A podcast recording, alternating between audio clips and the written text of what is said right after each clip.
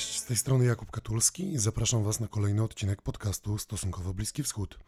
A co dla Was przygotowałem w tym tygodniu? Turcja zapowiedziała, że zablokuje akcesję Szwecji i Finlandii do Paktu Północnoatlantyckiego. Jednym z powodów podawanych przez prezydenta Recepa Tayyipa Erdoana jest wsparcie, którego Sztokholm i Helsinki mają udzielać organizacjom uważanym przez Turków za terrorystyczne, takim jak Partia Pracujących Kurdystanu. Nie jest to jednak pierwszy raz, kiedy Ankara blokuje istotne plany NATO. Już w przeszłości bowiem utrudniała przyjęcie dotyczącego Polski i krajów bałtyckich planu obrony flanki wschodniej sojuszu. Czy Turcja naprawdę nie chce rozszerzania NATO, czy jest to jedynie narzędzie negocjacji z Zachodem? Jak polityka NATO odbierana jest przez Turków? Czy Ankara rzeczywiście jest koniem trojańskim Rosji w Pakcie Północnoatlantyckim? Na moje pytania odpowiada Karolina Wanda-Olszowska z Instytutu Historii Uniwersytetu Jagiellońskiego. 15 maja Libańczycy wybierali swoich przedstawicieli parlamentarnych. Tegoroczne wybory były o tyle istotne, że kraj pogrążony jest od kilku lat w głębokim kryzysie gospodarczym i politycznym. Tym razem doszło do istotnych zmian układu sił, zarówno w obozie sojuszników wspieranego przez Iran Hezbollahu, jak i wśród głównych chrześcijańskich partii.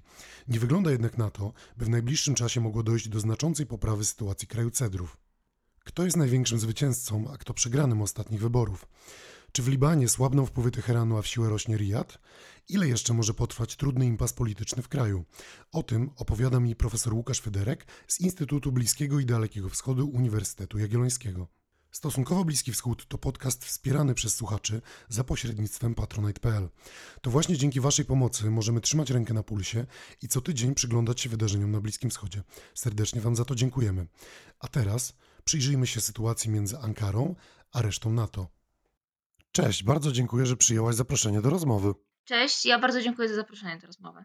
Zawsze jest tutaj bardzo dla mnie y, przyjemne rozmawiać z Tobą w Waszym podcaście, dlatego że jakby jest on typowo bliskowschodni, więc jest dużo bliższy mojemu sercu. Bardzo się cieszę z tego. E, a dzisiejszy temat jest bardzo istotny, jest bardzo istotny też z perspektywy Polski. E, w minionym tygodniu Turcja mm, zablokowała na forum NATO wstępne rozmowy na temat przyłączenia Szwecji i Finlandii do e, Paktu Północnoatlantyckiego. Prezydent Recep Tayyip Erdoğan zapowiadał już, że jego kraj powie nie rozszerzeniu paktu, a bez zgody Turków będzie to niemożliwe, gdyż potrzebna jest jednomyślność członków e, sojuszu. Dlaczego jednak Turcja ma zupełnie inne zdanie na temat akcesji Szwecji i Finlandii niż inni członkowie NATO? Ja może zacznę od tego, że prezydent Erdoğan nie pierwszy raz, w ogóle Turcja nie pierwszy raz, to nie tylko prezydent Erdoğan blokuje coś na, na forum NATO, po to, żeby jakby pokazać swoje zagadnienia bezpieczeństwa i pokazać, że jest ważna. Ale też jakby dodam, że już wczoraj pojawiły się wypowiedzi prezydenta Erdoana, że on jest za rozszerzeniem NATO, że jakby jest za zapewnieniem sobie wspólnie bezpieczeństwa, dla niego jest po prostu ważne, żeby brać pod uwagę ważne zagadnienia bezpieczeństwa dla wszystkich, w sensie jakby uwzględniać różne priorytety, uwzględniać jakby różne patrzenia na zagadnienia. E, dlaczego tak jest, że Turcja blokuje? No z jednej strony blokuje dlatego, żeby pokazać, że E, jej właśnie patrzenie na zagrożenie jest inne niż innych sojuszników. Turcja próbuje pokazać po raz kolejny, że e, jest, czuje się może w ten sposób członkiem NATO drugiej kategorii, że jej jakby zagadnienia są mniej ważne, mniej się jakby na nie zwraca uwagę, a ona jednak też czuje się tutaj ważna i w takich momentach pokazuje, że jest. Chodzi o to, że większym zagadnieniem w tym momencie dla Turcji, w sensie większym zagrożeniem bezpieczeństwa niż Rosja, e, jest e, wojna w Syrii e, i jest Partia Pracujących Kurdystanu. To jest jakby wskazywane jako takie największe zagrożenie bezpieczeństwa według Turcji. I Turcja zarzuca Szwecji i Finlandii to, że wspierają Partię Pracujących Kurdystanu, czyli jakby organizację, którą Turcja uważa za terrorystyczną. Znaczy tutaj akurat w tym przypadku i Turcja, i Stany Zjednoczone, i Kanada, i Unia Europejska. E, ale że jakby tam znajdują e, osoby związane z PKK schronienie, tam mogą się szkolić, dostają nawet od Szwecji broń, przynajmniej takie e, sygnały Turcja wysyłała, podając jakby konkretne przykłady broni, którą używa PKK jest pochodzenia szwedzkiego, że również Szwecja, bo to jakby głównie te zarzuty koncentrują się na Szwecji, jakby na Finlandii też, ale w dużo mniejszym stopniu, jakby już tutaj widać jakby chęć rozmawiania, ale może do tego za chwilę wrócę. I jakby Szwecji również się zarzuca od strony Turcji, że wspiera y, grupę e, milicji kurdyjskiej w Syrii, e, która według Turcji jest jakby ramieniem PKK, że między innymi wspierają finansowo, że, że na swoim terytorium. I jakby jeszcze ma zwiększyć tą pomoc dla, dla tej JPG w, w przyszłym roku. Dlatego jakby Turcja chce tutaj zablokować to, żeby Szwecja, no również Finlandia, ale w mniejszym stopniu, przestały wspierać grupy, które Turcja uważa za terrorystyczne. Również do tego dochodzi ruch Gülena, gdzie jego przedstawiciele E, którzy, jakby ruch Gylena jest obwiniany za nieudany pucz w 2016 roku, że członkowie jakby związani z tą organizacją, która jest tylko w Turcji uznawana za terrorystyczną, znaleźli również schronienie w państwach skandynawskich. Turcja chciała, żeby te kraje deportowały konkretne osoby, które zostały wskazane. To jakby liczby są bardzo różne, e, od 17 po 23 po, 30, e, po 33 osoby, w zależności od źródła, które, które możemy natrafić ostatnimi czasy. Bywa te kraje, jak odpowiedział, odmownie, ale teraz już jakby na szali nie tyle nawet jest deportacja, e, co jakby to, żeby te kraje przestały wspierać, przynajmniej jakby publicznie, e, te organizacje, a jeszcze ważniejszym zagadnieniem z perspektywy Turcji jest to, żeby zniosła e, embargo na eksport broni do Turcji, które zostało nałożone w 2019 roku po wkroczeniu Turcji do Syrii. To nie są jakby tutaj duże ilości wymiany broni, jeżeli chodzi o te kraje, ale bardziej chodzi o taką sferę symboliczną. Dlaczego rozdzieliłam Szwecję od Finlandii? Na początku te dwa kraje były podawane razem, ale już teraz jakby jak się poczyta choć wypowiedzi prezydenta Erdoana, który wczoraj odbył e, rozmowę telefoniczną z premier Szwecji i z prezydentem Finlandii, to jakby wyraźnie widać, że ten problem z Finlandią jest dużo mniejszy, dlatego że też Finlandia po swojej stronie jakby jest dużo bardziej skora na to, żeby e, porozumieć się z Turcją, pójść na ustępstwo i też jakby nawet oficjalnie powiada się, że ona chce uznać perspektywę bezpieczeństwa i zagrożenia Turcji wziąć ją pod uwagę. Dlatego jakby Finlandia jest w tym momencie dużo mniejszym problemem dla Turcji. Wydaje się, że dużo szybciej te dwa kraje się porozumieją. Ale to są tak jakby takie, takie rzeczy zapalne i powody, dlaczego Turcja blokuje Szwecję, bo jak sama mówi, nie chce mieć w sojuszu e, państwa, które potem będzie działało na niekorzyść interesów tureckich. Tych powodów wymieniłeś bardzo dużo. Czy ostatecznie Turcy mogą się zgodzić jednak na rozszerzenie tego paktu, bo e, jeśli tak, to czego Turcy mogliby oczekiwać od NATO? W 2019 roku Waszyngton usunął Ankarę z programu F-35 w związku z zakupem rosyjskiego systemu rakietowego S-400. Czy możliwe jest, że Erdoğan rozgrywa właśnie swoje karty w taki sposób, by wymusić przywrócenie do programu i docelowo zdobyć te nowoczesne myśliwce? Po pierwsze, ja jestem przekonana i wiem, że większość analityków polityków zresztą po jej zachowaniu też jest przekonana, że Turcja się zgodzi, że to taki kolejny taki moment blokowania. Nawet jak sobie poczytamy choćby amerykańskie wypowiedzi, choćby sekretarza stanu, to on jakby e, tutaj od samego początku mówi, że, że, że jakby on wierzy, wierzy, że z Turcją się dogadają, że jakby nie będzie problemu, że jest to sytuacja przejściowa. Więc e, Turcja po prostu coś chce, ale nie chce, ona nie chce zawetować, dlatego że to będzie bardzo duża strata dla samej Turcji, choćby strata w kontaktach z krajami zachodnimi, czy chodzi o F-35?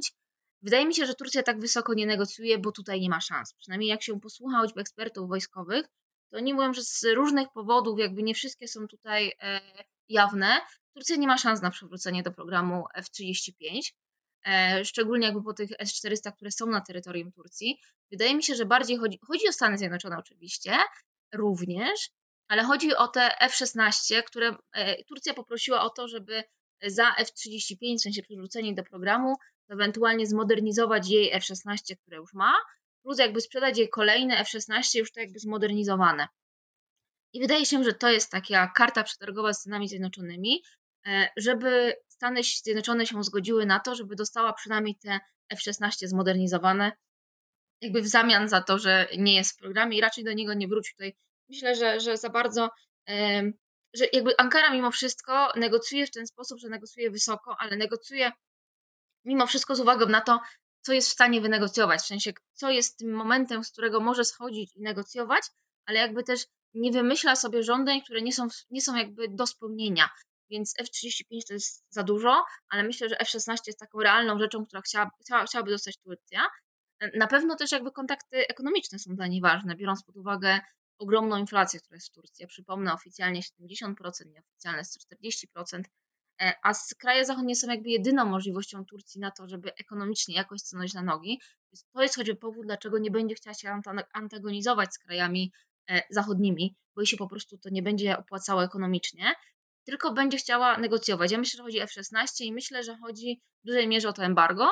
E, i w pewien sposób o wspieranie jakby właśnie Kurdów, z tym, że ja myślę, że bardziej chodzi o taki wymiar e, oficjalny niż o takie, takie właściwe działania, no bo Turcja też zdaje sobie sprawę, że te kraje, no przynajmniej tak mi się wydaje, obserwując ją, no nie wycofają całkowicie poparcia, jakby nie odetną się e, od tych e, osób, które jakby wspierały wcześniej, tym bardziej biorąc pod uwagę choćby ogromne mniejszości kurdyjskie, które są w Szwecji.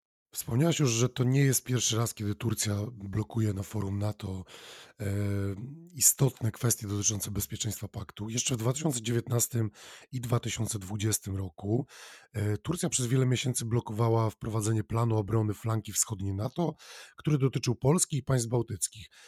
Jakie wówczas argumenty podawali tureccy politycy? No wówczas też jakby e, argumentem właśnie było to, że, e, że jakby nie rozumie się perspektywy bezpieczeństwa Turcji, bo oni wtedy żądali uznania właśnie tych e, militarnych kurdyjskich jednostek w Syrii za organizację terrorystyczną e, i nie wspieranie ich ani finansowo, ani szkoleniowo. Jakby właśnie chcieli, żeby uznać, że jest to odłam PKK, że to właśnie one zagrażają bezpieczeństwu tureckiemu, tureckiej granicy jakby tutaj z Syrią i są jakby dla Turcji najważniejszym zagadnieniem bezpieczeństwa. E, więc jakby trochę mamy powtórkę z tego, co było, w sensie jakby pokazanie tego e, momentu, w którym, w którym Turcja czuje się zagrożona, że jakby jej zagrożeniem nie jest bezpośrednio Rosja, tylko jakby w jej odczuciu zagrożeniem jest właśnie to, co dzieje się w Syrii, szczególnie w tej perspektywie kurdyjskiej. Dlatego, że nawet pojawiają się w Turcji takie głosy, że właśnie to po wejściu Amerykanów do Syrii, do Iraku, odżyły jakby dążenia niepodległościowe czy e, powiedzmy autonomiczne Kurdów, przynajmniej tak jakby jest w narracji tureckiej, przez co jakby ich zagrożenie bezpieczeństwa jest większe, bo nigdy nie wiadomo, e, jak będzie się toczyła ta sytuacja z Kurdami wewnątrz Turcji. To też jakby e, układa się no, bardzo różnie od lat 80., bo lata 80. to jest powstanie w ogóle PKK. Więc jakby to, to dalej wraca, w sensie te zagadnienia bezpieczeństwa, zagadnienie tego, że właśnie e, Syria jest większym zagrożeniem niż Rosja, że Syria w kontekście właśnie Kurdów jest dla Turcji tutaj najważniejszym zagadnieniem, że chcą uznania tych jednostek, e, czy, czy nawet partii działających kurdyjskich w Syrii e, za jakby powiązane z terrorystami, z, z tym, co oni uważają za, za terrorystów, nie wspieranie tego. I, I jakby właśnie pokazanie, że ich pozycja również jest ważna i jakby należy ją mieć również na uwadze, jakby wyznaczając kolejne drogi tego, jak na to się będzie rozwijać.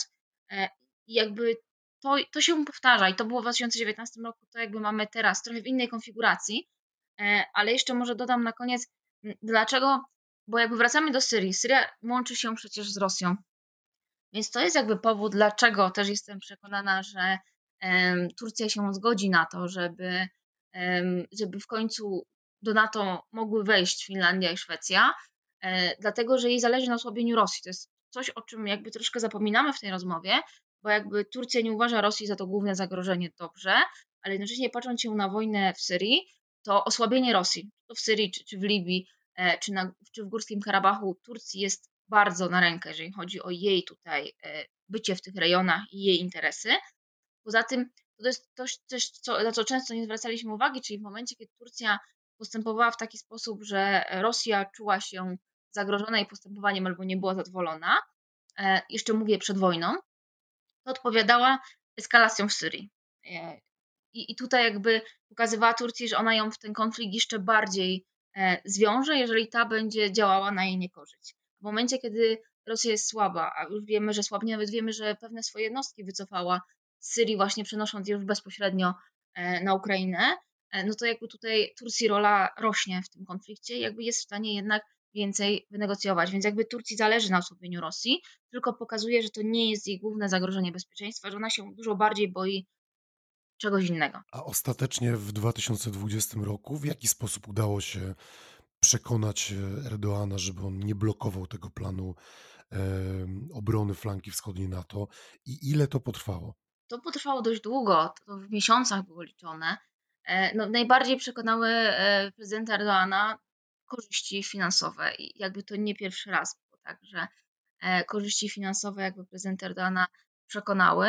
E, oprócz tego jakby mimo wszystko jakby taką pozytywną e, pozytywną rolę na pewno w tym wszystkim też odgrywa takie pokazanie Turcji właśnie, że się liczymy z jej interesami. To też było to, co, co trochę Polska robiła w tym, w tym momencie, czyli mimo tego, że to nasza flanka była blokowana i to nasze interesy były tutaj najbardziej zagrożone, no to e, pokazywała, że e, jakby rozumie tureckie interesy, że my po prostu mamy inne, na nie również należy zwrócić uwagę, ponieważ jakby one dotyczą czegoś zupełnie innego, więc tutaj na pewno pokazanie tego też będzie ważne, szczególnie jakby w polskim kontekście, biorąc pod uwagę, że Polska cieszy się dość dobrym odbiorem w Turcji. Nawet e, to przemówienie ministra, e, premiera Morawieckiego, który mówił właśnie o tym, że um, będziemy wspierać Szwecję i Finlandię nawet w tym okresie przejściowym, został przetłumaczony na turecki, pojawił się w tureckich dziennikach właśnie z takim wytłumaczeniem, że dla Polski to jest ważne.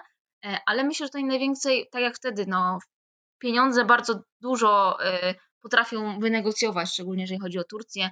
Widzieliśmy właśnie w 2019, widzieliśmy też w kontekście przecież uchodźców w Syrii, kryzysu migracyjnego, e, więc to były takie jakby karty na stole. Więc tutaj też jakby wynegocjowanie czegoś dla siebie e, no, sprawi, że perspektywa turecka się na pewno zmieni. Wspomniałaś już, że Turcji zależy na osłabieniu Rosji. Mm, w pewien sposób odpowiedziałaś na pytanie, które zadam, ale chciałbym, żeby ono i tak wybrzmiało, bo pojawiają się często oskarżenia yy, i takie sformułowanie, że Turcja jest koniem trojańskim Rosji w NATO. Czy one są w jakimkolwiek stopniu słuszne? To jest trudne pytanie, dlatego że nie ma na niego prostej odpowiedzi. Dlatego, że ja bym nie powiedziała, że Turcja jest. Turcja na pewno w wielu momentach działa w ten sposób, że kraje NATO mogą mieć duże wątpliwości, e, czy mają ją po swojej stronie. E, jednak ostatecznie zawsze jakby było widać, że w kontekście jakby zestawienia krajów NATO Rosja, to Turcja jakby wybierała kraje NATO i wybierała Zachód. Ona próbowała negocjować, w sensie pokazywać, że jeżeli NATO będzie lekceważyć jej interesy, że jeżeli NATO nie będzie brać pod uwagę um, tego, co jest dla niej ważne, to ona w perspektywie może zwrócić się w stronę rosyjską. E, jednak w tym momencie, po pierwsze, tych punktów spornych z Rosją jest naprawdę dużo. E, I jakby są to również te związane z perspektywą bezpieczeństwa, więc Turcji zależy na osłabieniu Rosji.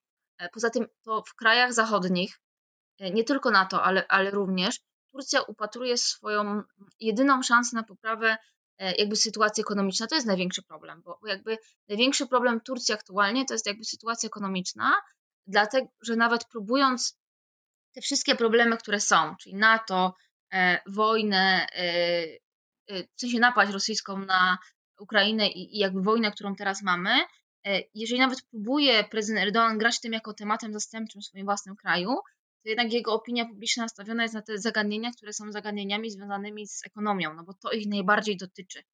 Mm, znaczy dotyczy, tak, to odczuwają po prostu najbardziej. Dlatego ciężko jest tutaj czymkolwiek zastąpić, e, więc, e, więc jakby jedyną szansą są kraje zachodnie, ponieważ Rosja nawet przed tym, jak no, było, nałożone były na nią różnego rodzaju sankcje i jakby tym bardziej Turcja obawia się nawet tego, że w przyszłości turyści rosyjscy, którzy jeszcze w tym roku przyjeżdżają i jakby Turcja wyciąga do nich rękę, jakby pozwala na, na choćby płacenie własnymi kartami kredytowymi, e, dlatego żeby mogli przyjechać i wydać te pieniądze w Turcji, nie będą przyjeżdżać w przyszłości, bo po prostu ich nie będzie na to stać. I tutaj żadne zakazy lotów i takie inne rzeczy, które Rosja wprowadzała wcześniej, nie będą miały znaczenia, no bo po prostu nie będzie stać na wakacje w Turcji. Um, więc jakby jedyną szansą na poprawę ekonomiczną nie jest Rosja, nie są Chiny, jest Zachód. Dlatego od tego Zachodu Turcja nie będzie się chciała oddalić. Ona oczywiście pokazywała przez lata, że alternatywą dla niej jest Rosja. Popatrzcie, jeżeli wy nas nie chcecie, to my jednak może pójdziemy w stronę Rosji. To tak też było z tym zakupem tych nieszczęsnych S-400. To też było takie targowanie się na zasadzie Amerykanie nie chcą nam sprzedać, to my jednak kupimy od Rosji. E, potem chcą, ale nie po takich cenach, jakbyśmy chcieli, więc to dalej może w stronie Rosji, a potem mam już też 400, co z nimi zrobić, czy je jakby testować, odpakować, czy trzymać w pudłach, żeby nie nałożyć nas sankcji. Więc to było pokazywanie się właśnie takiego targowania się, ale jednocześnie jakby patrząc cały czas, co zrobi ta druga strona, czyli co zrobi Zachód. Teraz w tym momencie, no, Turcja dalej stara się balansować, bo też trzeba sobie powiedzieć, ale też trzeba powiedzieć to, że według choćby ostatnich y, ankiety, która była przeprowadzona, no to 90% społeczeństwa tureckiego powiedziało, że ono by chciało, żeby Turcja zachowała neutralność y, w wojnie rosyjsko-ukraińskiej, żeby jakby nie stawała jednoznacznie po żadnej stronie, również po stronie ukraińskiej. E, więc jakby prezydent Erdogan trochę jakby tutaj podąża za, za swoimi potencjalnymi wyborcami, czy, czy jakby za tym, co, co mówią jego, e, jego e, obywatele. No, ja przypomnę, że wybory są za rok. E, ale jakby w tym kontekście Turcja na pewno będzie chciała osłabienia Rosji, bo dla niej też słabsza Rosja jest jakby gwarantem jej interesów w różnych miejscach świata, w tym no, między innymi w Syrii, która jest dla niej najważniejsza z perspektywy choćby tego, że w planach prezydenta Erdoana, ale też jakby partii opozycyjnych tym bardziej, e, jest próba przemieszczenia uchodźców z Syrii, którzy są w Turcji, e, do tego rejonu syryjskiego, który jakby znajduje się przy granicy z Turcją, gdzie ma być stworzona, czy jest stworzona ta strefa jakby buforowa. I jakby opozycja mówi, że jak wygra wybory, to w ciągu dwóch lat jakby wszyscy uchodźcy z Syrii wrócą do Syrii.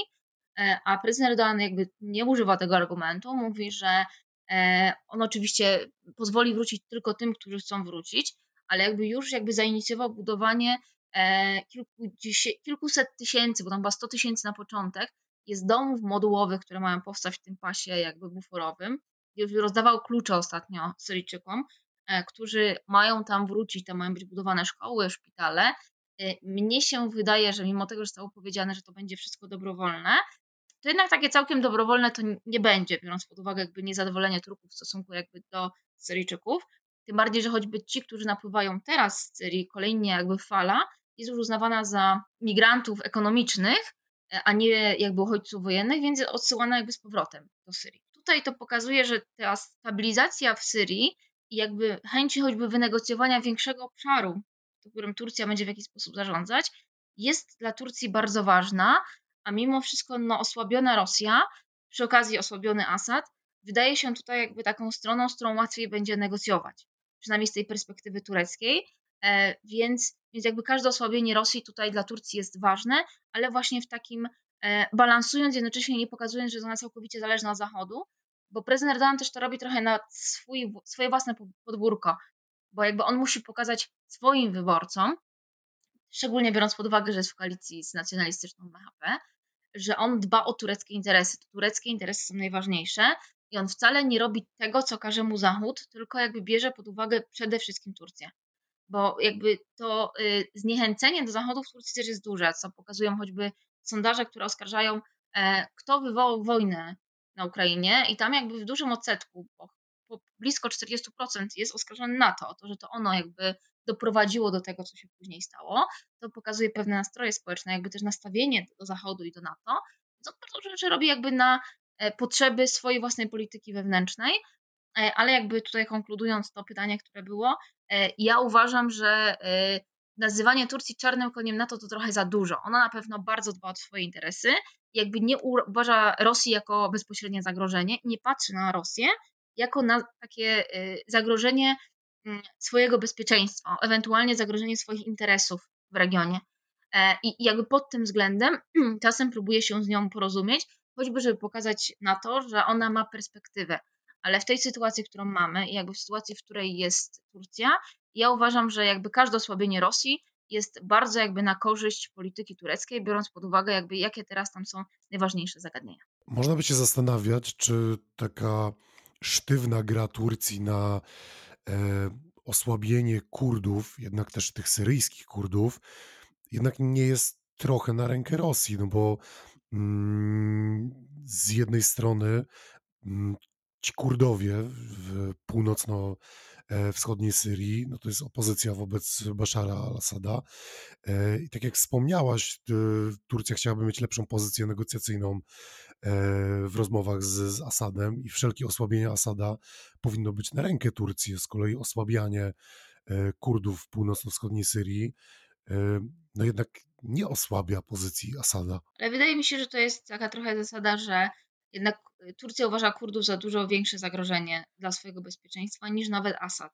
W zasadzie, że jakby osłabienie Asada jest ważne, szczególnie w kontekście rosyjskim, żeby chciał bardziej negocjować, ale jednak wydaje mi się, że Turcja po prostu bardziej się boi Kurdów jakby z tego, że to też się przeniesie jakby na jej terytorium, czyli na jakby e, podniesienie, nie wiem, świadomości czy chęci walczenia sobie jakiejś autonomii e, Kurdów w Turcji, co ciężko mi jest sobie, jak mam być szczera, wyobrazić. W sensie ciężko mi jest sobie wyobrazić żeby Kurdowie w Turcji mieli taką siłę, plus żeby y, pozwolono im na to, żeby jakąś autonomię walczyli, e, ale jakby tym zagadnieniem się nie, nie zajmuję jakoś tak głęboko, więc ciężko mi tu się wypowiedzieć.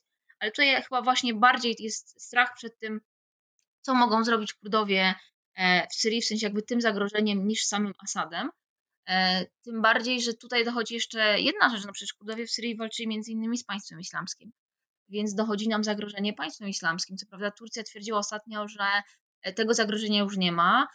Później schwytali kogoś, kto był, kto, kto próbował doprowadzić do zamachu właśnie w tym pasie kontrolowanym przez Turcję w Syrii i miał być on powiązany z państwem islamskim, więc ciężko powiedzieć, że, że go nie ma, ale no tutaj też jakby mieliśmy sytuację, kiedy Turcja potrafiła się dogadać e, z, z, z różnymi organizacjami, e, również terrorystycznymi e, dla, dla swoich korzyści. Więc wydaje mi się, że tutaj po prostu chodzi o to, że jakby Turcja postrzega jednak Kurdów za dużo większe zagrożenie niż sam Assad.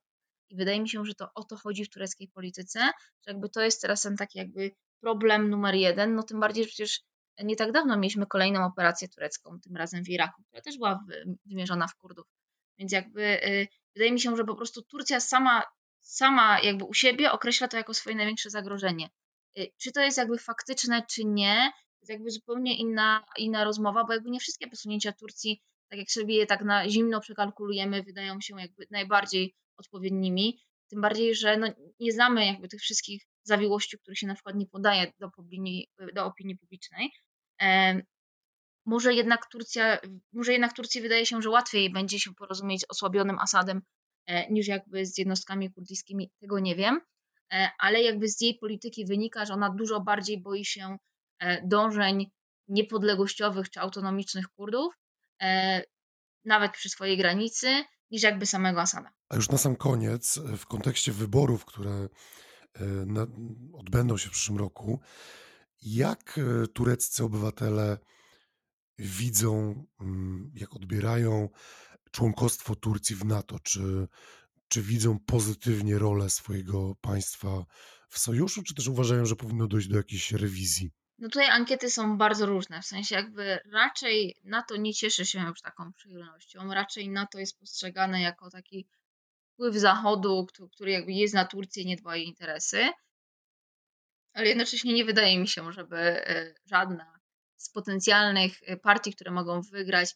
chciała jakiejś rewizji bycia w NATO, czy, czy jakby odcięcia się od NATO, bo Turcy nawet jeżeli są niezadowoleni, tak jak wypowiadają się NATO, tak jak wypowiadają się Unii Europejskiej, której mówią, że oni już wcale nie chcą, to mają bardzo duży kompleks Zachodu oni jednak chcą być częścią tego Zachodu. Oni się szczycą byciem częścią tego Zachodu, więc wydaje mi się, że to jest właśnie trochę z jednej strony taka obraza na zasadzie E, jak wy nas nie traktujecie jako takiego y, równorzędnego członka, to my wcale nie chcemy być częścią, ale jednocześnie wcale nie chcemy wyjść, bo chcemy być częścią tego zachodu.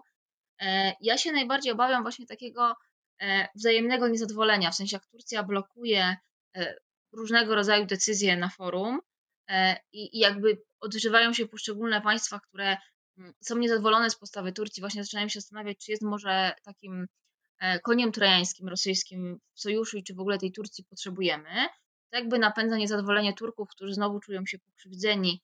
E, to jest jakby ich subiektywne odczucie, no ale po prostu jest i, i czują się pokrzywdzeni, czują się członkiem drugiej kategorii, więc oni też się zaczynają ten sojusz tak trochę e, obrażać na zasadzie, jak wy nas nie chcecie, nie traktujecie nas poważnie, to my was też nie będziemy jakby traktować. Jakby to y, niezadowolenie wzajemne się jakby zapętla i ono się jakby wzajemnie napędza.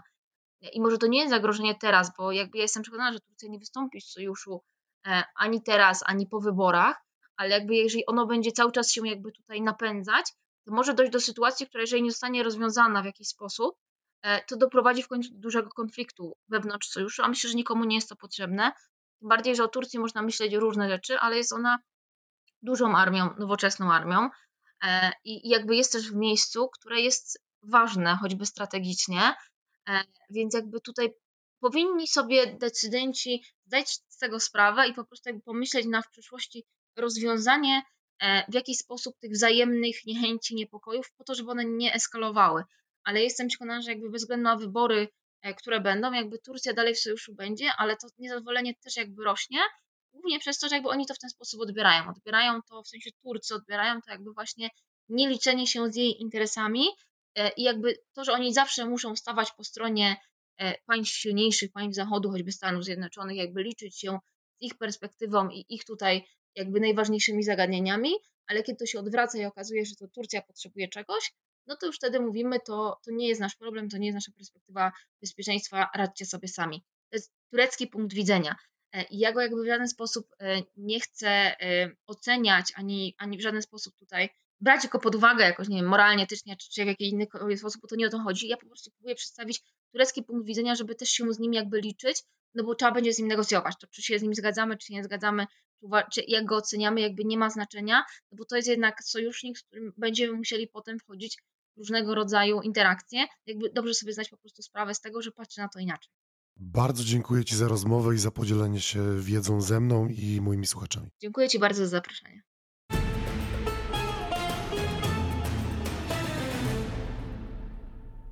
Rozmawiała ze mną Karolina Wanda Olszowska z Instytutu Historii Uniwersytetu Jagiellońskiego. A rozmowy takie jak ta i ta następna nie mogłyby się odbyć, gdyby nie wsparcie naszych patronek i patronów z patronite.pl, bo to dzięki Wam stale rozwija się podcast Stosunkowo Bliski Wschód, stale rozwija się strona i to dzięki Wam odbywa się co wtorek na naszych mediach społecznościowych wielbłąd prasowy, czyli przegląd polskich tygodników opinii, w których szukamy treści bliskowschodnich. Serdecznie Was zapraszamy co wtorek o 18. A jeśli jeszcze nie jesteście naszymi patronami, ale zastanawiacie się nad wsparciem, zapraszamy, żebyście weszli na patronite.pl. Tam możecie wpisać stosunkowo Bliski Wschód i zastanowić się, czy i jaką kwotą nas wesprzeć. Wszystkie wpłaty się liczą. A moim następnym rozmówcą jest profesor Łukasz Federek z Instytutu Bliskiego i Dalekiego Wschodu Uniwersytetu Jagiellońskiego. Dzień dobry, panie profesorze, bardzo dziękuję, że znalazł pan czas na rozmowę o wyborach w Libanie. Dzień dobry, dziękuję za zaproszenie. W niedzielę 15 maja Libańczycy udali się do urn, by wybrać swoich przedstawicieli parlamentarnych, którzy będą rządzili nimi w kolejnej kadencji. Wybory w kraju cedrów to jednak nie jest prosta sprawa, e, gdyż systemem politycznym rządzą podziały wyznaniowe. I zanim więc przejdziemy do omówienia tegorocznych zwycięzców i przegranych, czy moglibyśmy pokrótce streścić ten zawiły system polityczny Libanu? Tak, spróbujmy. E, System polityczny y, Libanu jest, y, no został stworzony i skrojony pod konkretne potrzeby. Został skrojony w trakcie, kiedy Liban pozostawał terytorium pod rządami de facto francuskimi, czy też pod rządami mandatowymi francuskimi. I w owym czasie był zwany Wielkim Libanem.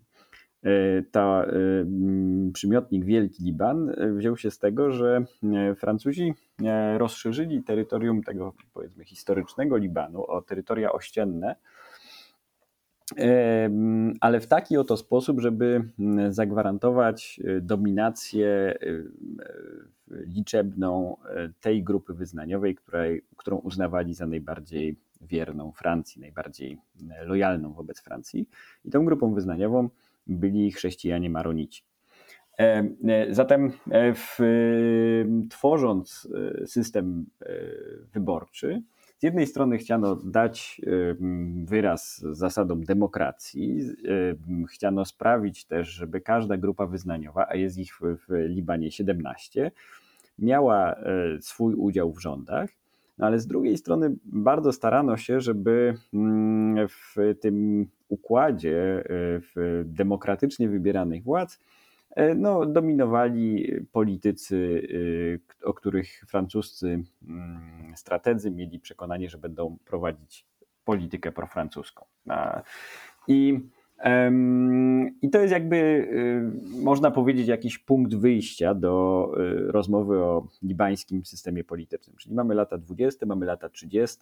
E, w 1932 jest sporządzony pierwszy i ostatni spis ludności w Libanie, który przynosi mm, informacje o tym, że, mamy, że, że w, w owym czasie w Libanie żyło 51% e, chrześcijan i 49% y, muzułmanów. Tak? A pośród chrześcijan najliczniejszą grupą byli e, chrześcijanie maronicy. I w tym kontekście sformułowana jest, do tej dominacji francuskiej jest też konstytucja Libanu oraz e, już w latach 40. zawarty zostaje e, nieformalny,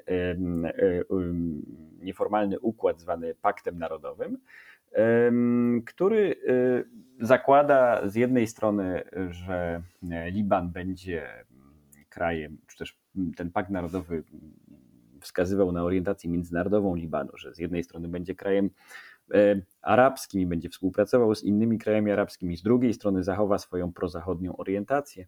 Ale najważniejszym elementem tego paktu narodowego z 1943 roku było, było jakby scementowanie takiego podziału stanowisk w aparacie rządowym. Tak? A więc z jednej strony owa zasada konfesyjności, dająca mm, możliwość bycia reprezentowanym dla każdej z grup wyznaniowych, została stworzona pod patronatem francuskim i zawarta w konstytucji a z drugiej strony została doprecyzowana jeszcze właśnie w takim pakcie narodowym, czyli porozumieniu tak naprawdę przywódców maronitów, mm, chrześcijan i sunnitów, muzułmanów, który, którzy postanowili, że stanowiska w aparacie państwowym będą rozdzielane proporcjonalnie wśród y, przedstawicieli grup religijnych. No a na najwyższych stanowiskach państwowych będą rozdzielone w ten sposób, że prezydentem będzie e, maronita, e, e, premierem sunnita, a marszałkiem Izby Deputowanych szyita.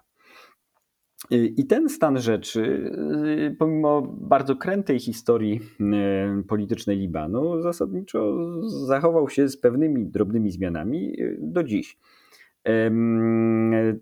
Co jest, można powiedzieć, dość osobliwe, biorąc pod uwagę, że kraj przeszedł bardzo krwawą wojnę domową w latach 1975-1990. E, jakby kończący ten, tę wojnę domową układ Zatajf dokonał pewnych zmian, e, w jego, w jego wyniku dokonano pewnych zmian, ale one były, one nie przyniosły zmiany istoty rzeczy. E, I może wychodząc poza technikalia, powiedzmy pokrótce, jakie skutki tego zapanowały, zapanowały dla polityki libańskiej. Otóż skutkiem zasadniczym jest to, że mamy w Libanie rządy klasyczne oligarchiczne. Tak, to jest, e, ten, ten system zabetonował mm, e, e, sytuację, w której mm, przywódcy poszczególnych grup wyznaniowych, kiedyś zwani zajmami, przywódcy wielkich rodów, którzy mają wielkie wpływy polityczne, wielkie fortuny, kontrolują istotne elementy gospodarki libańskiej, mają potężne wpływy w siłach zbrojnych, więc oni zasiadają w parlamencie, zajmują, zajmują stanowiska ministerialne y, y, i y, w jakimś stopniu rządzą Libanem właściwie już od 100 lat. To znaczy, często jest to trzecie pokolenie tych, tych wielkich, wpływowych rodów. I to rody zarówno właśnie chrześcijańskie, jak i muzułmańskie, także takich mniejszych wspólnot, jak chociażby wspólnota druzyjska. I to jest zasadnicza oś polityki libańskiej. Oczywiście mamy partie polityczne, tylko że nierzadko e, partie polityczne są tylko pewnymi szyldami, za którymi mm, stoi e, dominacja tych e, wielkich wpływowych rodzin. Zatem system jest demokratyczny, ale jest też systemem, który bardzo mocno utrudnia wprowadzenie istotnej zmiany politycznej. E, pamiętajmy, że Liban jest społeczeństwem, czy społeczeństwo libańskie żyje e, w pewnej, pewnej obawie czy strachu przed wybuchem kolejnej wojny wyznaniowej. Tak? Stąd, stąd e, można powiedzieć, bo można by zapytać, dlaczego pomimo tego, że ostatnie lata pokazały bankructwo tego systemu. Bankructwo w sensie finansowym, E, ale także no, w jakimś sensie też moralnym, pokazując no, nie, nie, niemożliwość chociażby mm, znalezienia winnych e, wybuchów w porcie bejruckim, mm, dramatu sprzed e, mm, prawie dwóch lat. Ale mimo, mimo wszystko, mimo tego bankructwa, nie doszło do istotnej zmiany politycznej. No i te wybory które się e, odbyły przed kilku dniami, miały mm, niejako część obserwatorów wyrażała nadzieję, że być może przyniosą pewną zmianę, ale one odbywały się w warunkach niezmienionych, czyli w warunkach, które preferują te duże e, rody polityczne, te, tych, tych umocnionych już graczy na arenie politycznej. No i ostatnia rzecz, o której należy przypuszczalnie powiedzieć w tym e, krótkim wprowadzeniu, to to, że mm, polityka libańska jest też zakładnikiem e, napięć regionalnych na Bliskim Wschodzie. W, bardzo często ta historia może być, czy też bardzo często historia Libanu polityczna z ostatnich 15 lat jest opowiadana jako ścieranie się sił pro-irańsko-syryjskich z jednej strony i z drugiej strony pro-saudyjsko-katarskich, no tak, czy, czy, czy emirackich w bardzo dużym uproszczeniu mówiąc. A zatem Liban jako mały kraj, e, bardzo podzielony na Bliskim Wschodzie, ale zarazem demokratyczny i mm, e, mający tą kulturę polityczną pewnej otwartości i swobody wypowiedzi chociażby, e, jest w jakimś sensie rozrywany tymi podziałami, których mm, jakby podstawowym miernikiem jest stosunek do Hezbollahu, czyli E, tego ugrupowania na libańskiej scenie politycznej, które jest nie tylko partią polityczną, ale też siłą zbrojną, e, w, no bardzo otwarcie wspieraną przez Iran, zbrojoną przez Iran e, w, i wykorzystywaną przez Iran do rozmaitych celów, które nie są do końca związane z interesami politycznymi Libanu, ale są bardzo ściśle związane z politycznymi interesami Iranu właśnie. E, zatem tak, e, tak się przedstawia ten, w krótkim zarysie, ten, ten kontekst, w którym doszło do, do wyborów ostatnich. Dziękuję za to wprowadzenie i dobrze, że Hezbollah się pojawił już w tym wprowadzeniu. Kogo my możemy uznać za największych przegranych wyborów? Bo analitycy i dziennikarze zwracają uwagę na to, że to właśnie blok Hezbollahu i koalicjantów stracił y, parlamentarną większość. Jakie partie w tym bloku najwięcej straciły miejsc? Tak, no y, y, rzeczywiście przy pobieżnym oglądzie można powiedzieć, że prawdopodobnie Hezbollah y, stracił, ale Hezbollah zasadniczo mm, zachował swój stan posiadania, podobnie jego główny koalicjant, czyli druga szyicka partia Amal. Te, czyli Hezbollah ma prawdopodobnie 13 e, głosów, mandatów, Amal 15. Żebyśmy mieli e, pełen obraz, teraz nieco o tej arytmetyce wyborczej, nie unikniemy tutaj e, konkretów. Mamy w libańskim parlamencie 128 deputowanych czy posłów zasiada. I, w, i Hezbollah i, jego, i druga partia szyicka, Amal, one zachowały swój e, stan posiadania. Natomiast e, zmiany zaszły w grupie partii e, chrześcijańskich. Tak? Może jeszcze, żeby to pokrótce nakreślić. Ostatnie lata, ostatnie właściwie no ponad 10 lat, to już właściwie 15 lat, w polityce libańskiej to podział, w którym rząd, dominowały ugrupowania szyickie, właśnie Hezbollah i Amal. W opozycji były przede wszystkim ugrupowania sunnickie, a ugrupowania chrześcijańskie były podzielone. I e, w tym podziale zaszła, czy też właśnie wśród ugrupowań e, chrześcijańskich zaszła ta istotna zmiana w toku ostatniej elekcji, bo e, największy, naj, najwięcej stracił wolny ruch patriotyczny kojarzony z, przede wszystkim z prezydentem Aunem, czy z jego zięciem, który stoi na czele partii.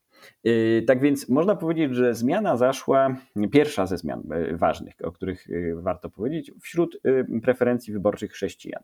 E, chrześcijanie poparli w mniejszym stopniu wolny ruch patriotyczny, który nadal ma stosunkowo dużo stanowisk, 17, prawdopodobnie 16 bądź 17 mandatów, E, ale preferencje wyborcze chrześcijan przesunęły się i inne ugrupowanie chrześcijańskie, które się nazywa siłami libańskimi, co może być nieco mylące i wywoływać skojarzenia, że, jest to, mm, e, że są to siły zbrojne, ale ta partia po prostu się tak nazywa, siły libańskie e, które jest, które, które jest największym ugrupowaniem chrześcijańskim w parlamencie i ma prawdopodobnie 19 mandatów.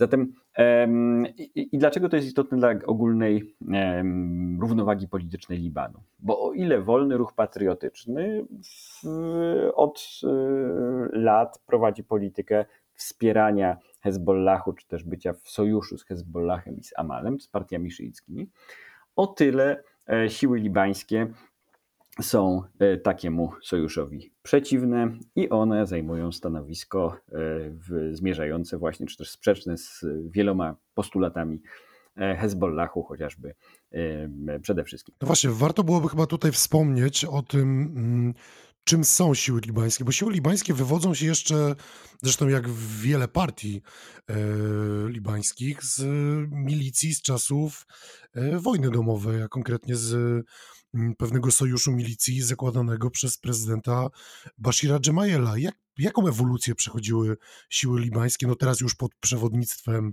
e, Samira Dżadży? Siły libańskie y, były milicją e, chrześcijańską, która wyewoluowała ze starszej partii politycznej y, falang libańskich. Falangi libańskie zostały założone e, przez e, Piera Gemayela, który, no, no i były partią faszyzującą w latach 30. W, mm, i e, w toku walk, walk wojny domowej w, w, w, e, latach 70. i 80. doszło do wyodrębnienia z, z partii właśnie w Falang, w partii Kataib, z tego ugrupowania bardziej radykalnego pod pewnymi względami no i zamieszanego w cały szereg no, zbrodni w trakcie tej wojny domowej popełnianych, y, również na chrześcijanach, na Palestyńczykach, na muzułmanach. E, natomiast to, co odróżnia mm, siły libańskie pod przywództwem Samira, a w szczególności los ich przywódcy Samira Żarzy, E, to to, że jako jedyny przywódca milicji e, i partii politycznej doby wojny domowej e, został osądzony i odsiedział, o ile pamiętam, 11 lat jako no, za, swoje, za swoje zbrodnie wojennej. To jest e, pewien wyjątek, e, bowiem wszyscy inni e, przywódcy milicji doby wojny domowej w tym czasie no, zazwyczaj zasiadali, zasiadali w parlamencie, ewentualnie byli na wygnaniu. Taki był los aktualnego prezydenta Michela Aouna chociażby, który, mm, który, który udał się na wygnanie do Francji. Zatem no taka jest pokrótce, pokrótce e, geneza. I gdy mówimy o tej genezie wojennej, doby wojny domowej, e, to pamiętajmy jeszcze, czy warto przypomnieć jeszcze jedną rzecz. Siły libańskie, pomimo tego, że w trakcie wojny domowej, czyli do 90 roku, były zamieszane w, no, zarówno w walki, jak i w, w działania o charakterze właśnie no, pozaprawnym E, ale podobnie jak inne partie libańskie, zdały broń prawda, w wyniku porozumienia pokojowego, porozumienia Wat Taif. E, natomiast jedna z, jedna z partii politycznych libańskich tej broni nie zdała i to jest Hezbollah. E, I Hezbollah nadal jest jedyną partią, która utrzymuje własne bojówki, bardzo dobrze uzbrojone, szkolone przez Irańczyków. I to bardzo mocno wpływa na nierównowagę w libańskiej scenie politycznej, no bo skoro mamy zasadniczo politykę demokratyczną i wszyscy gramy wedle jednych reguł, no ale jeden z graczy e, no zawsze ma możliwość wyprowadzenia swoich e, bojowników na ulicę Bejrutu, co zresztą uczynił w 2008 roku e, w, w, w, w, w toku demonstracji i sporu z rządem, rządem Haririego. E, e, reasumując, e, siły libańskie są na stanowisku, że Hezbollah powinien się rozbroić i brać udział w polityce libańskiej, tak jak każda inna normalna partia. I sami Wrzadża bardzo mocno to artykułuje. Oczywiście Hezbollah i, i jakby ten stosunek do uzbrojenia Hezbollahu, do, czy też przyzwolenie na to, żeby Hezbollah zachował swoje swoją milicję i swoje siły wewnętrzne, siły zbrojne, bądź nie, jest jednym z takich papierków lakmusowych, które mówią nam o, e, o wiele o e, polityce libańskiej.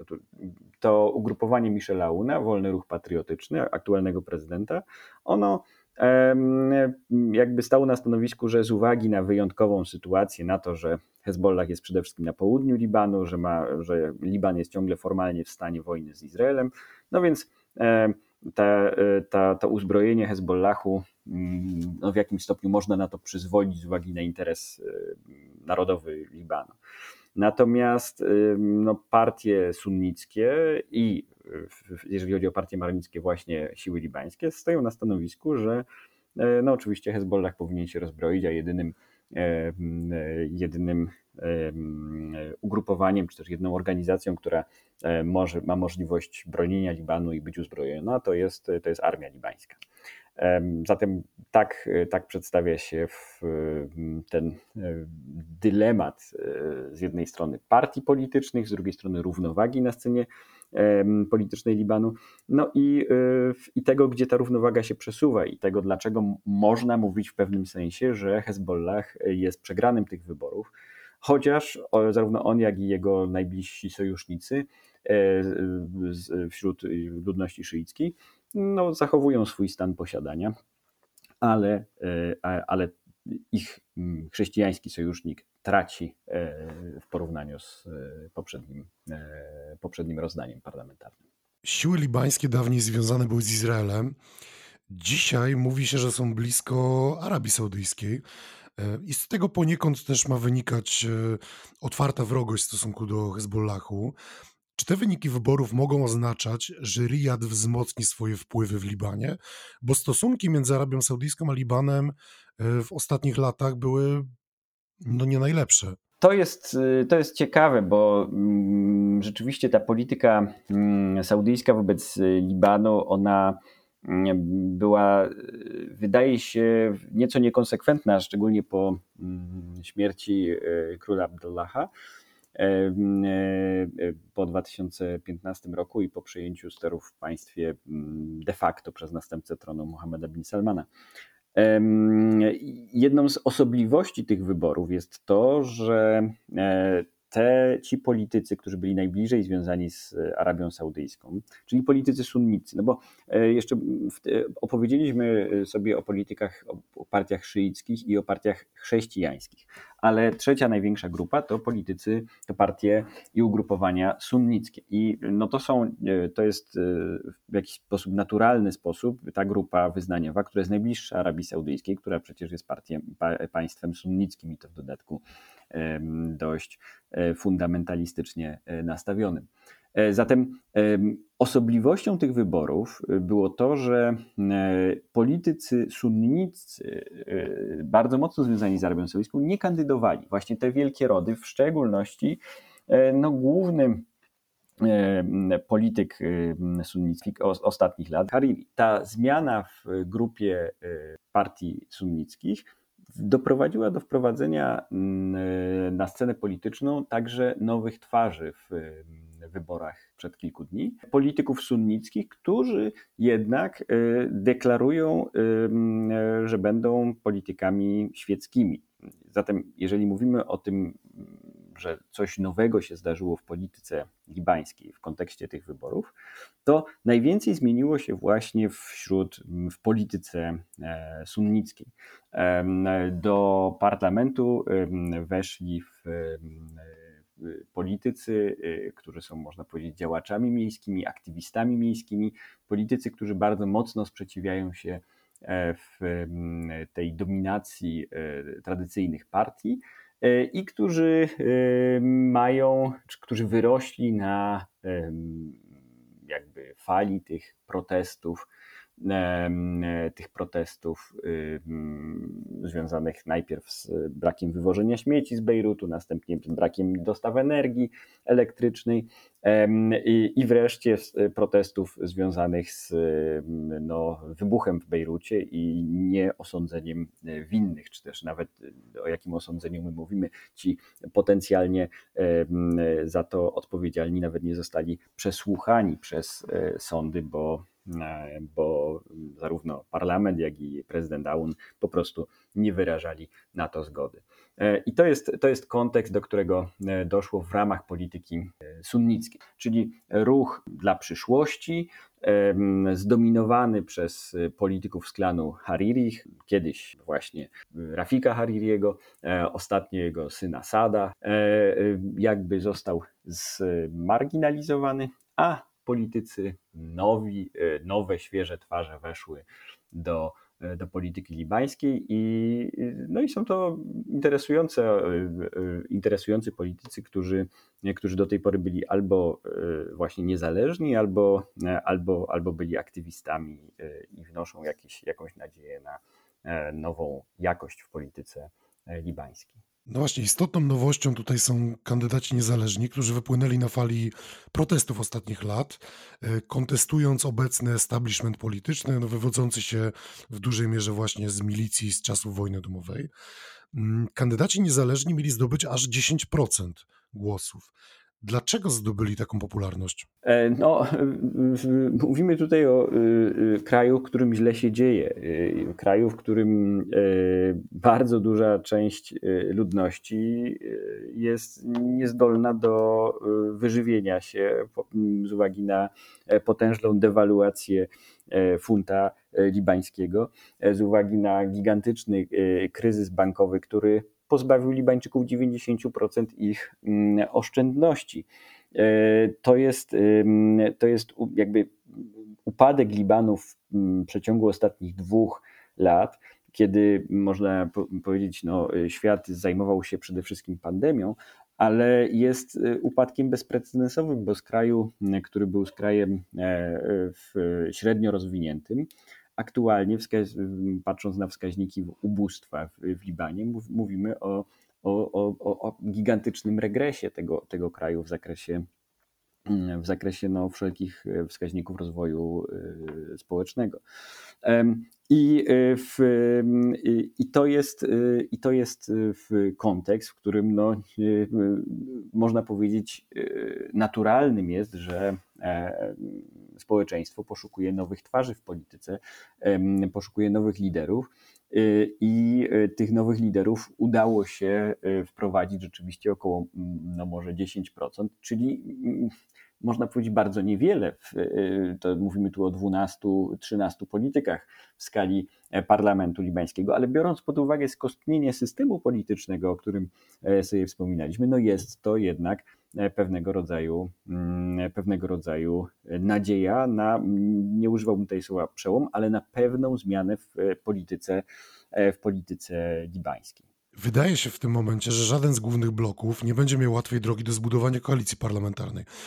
Co też nie jest nowością w Libanie, bo obecny rząd y, powstawał w bólach kilkanaście miesięcy.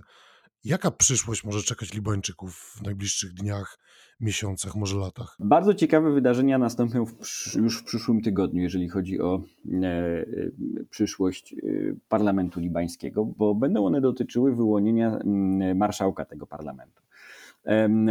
Marszałkiem y, od 30 lat jest y, niezmiennie lider Amalu Nabih Berri. Y, I e, pamiętajmy, że zgodnie z tym tradycyjnym porozumieniem, paktem narodowym libańskim, tym marszałkiem zawsze powinien być szyita, a szyici mają bardzo zdyscyplinowany blok dwóch partii, Hezbollahu i Amalu, więc oni na pewno E, poprą Nabiha Berriego na to stanowisko.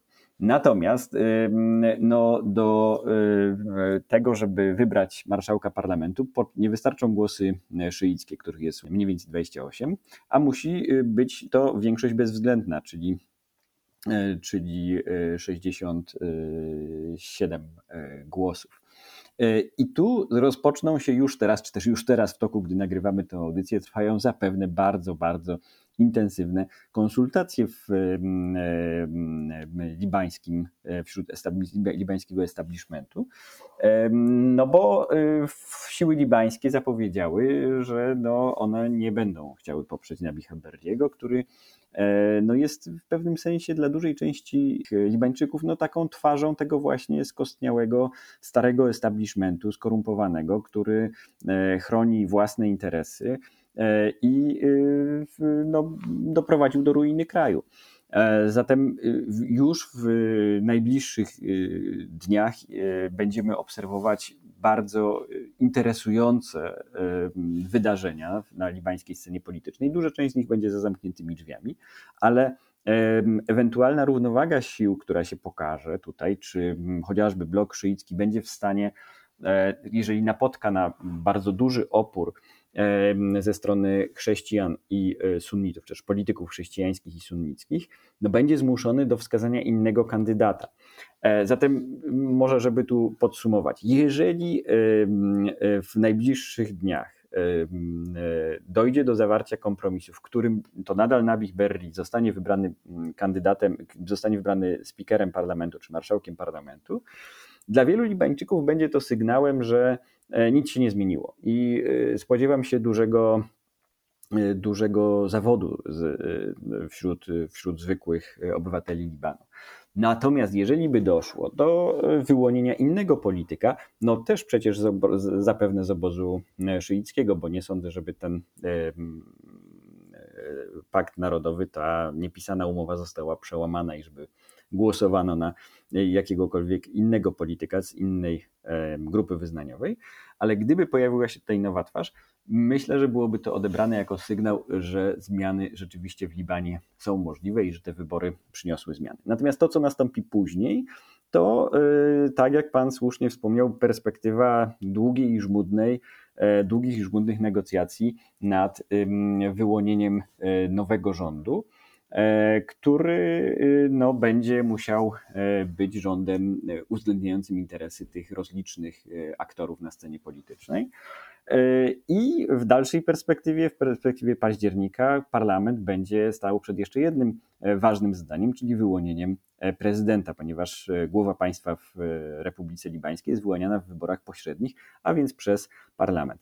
E, z uwagi na bliską, mm, e, na, na, na zbieżność tych e, relatywnie bliskich terminów, to będą negocjacje pakietowe, tak? czyli trzy najwyższe stanowiska w, pa, w państwie będą negocjowane w, w, zapewne są już negocjowane, jak gdy, gdy rozmawiamy, w pakietach, tak? W, I negocjacje te no, mają szansę się się przedłużyć. Choć jak powiadam, e, w świetle mm, regulaminu parlamentu libańskiego ta, ta, ten czas na wybranie marszałka parlamentu jest krótki i to się powinno stać w nadchodzących dniach. Natomiast e, no, premier, rząd i, i, i, prezydent to jest perspektywa, myślę, że raczej miesięcy. Znaczy w przypadku prezydenta no, termin jest październikowy, a w przypadku rządu to, to raczej miesiące negocjacji przed nami.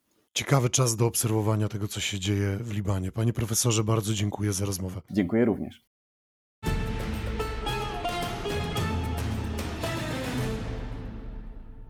To już wszystko w tym tygodniu. Mam nadzieję, że wiele wynieśliście z rozmów z moimi gośćmi.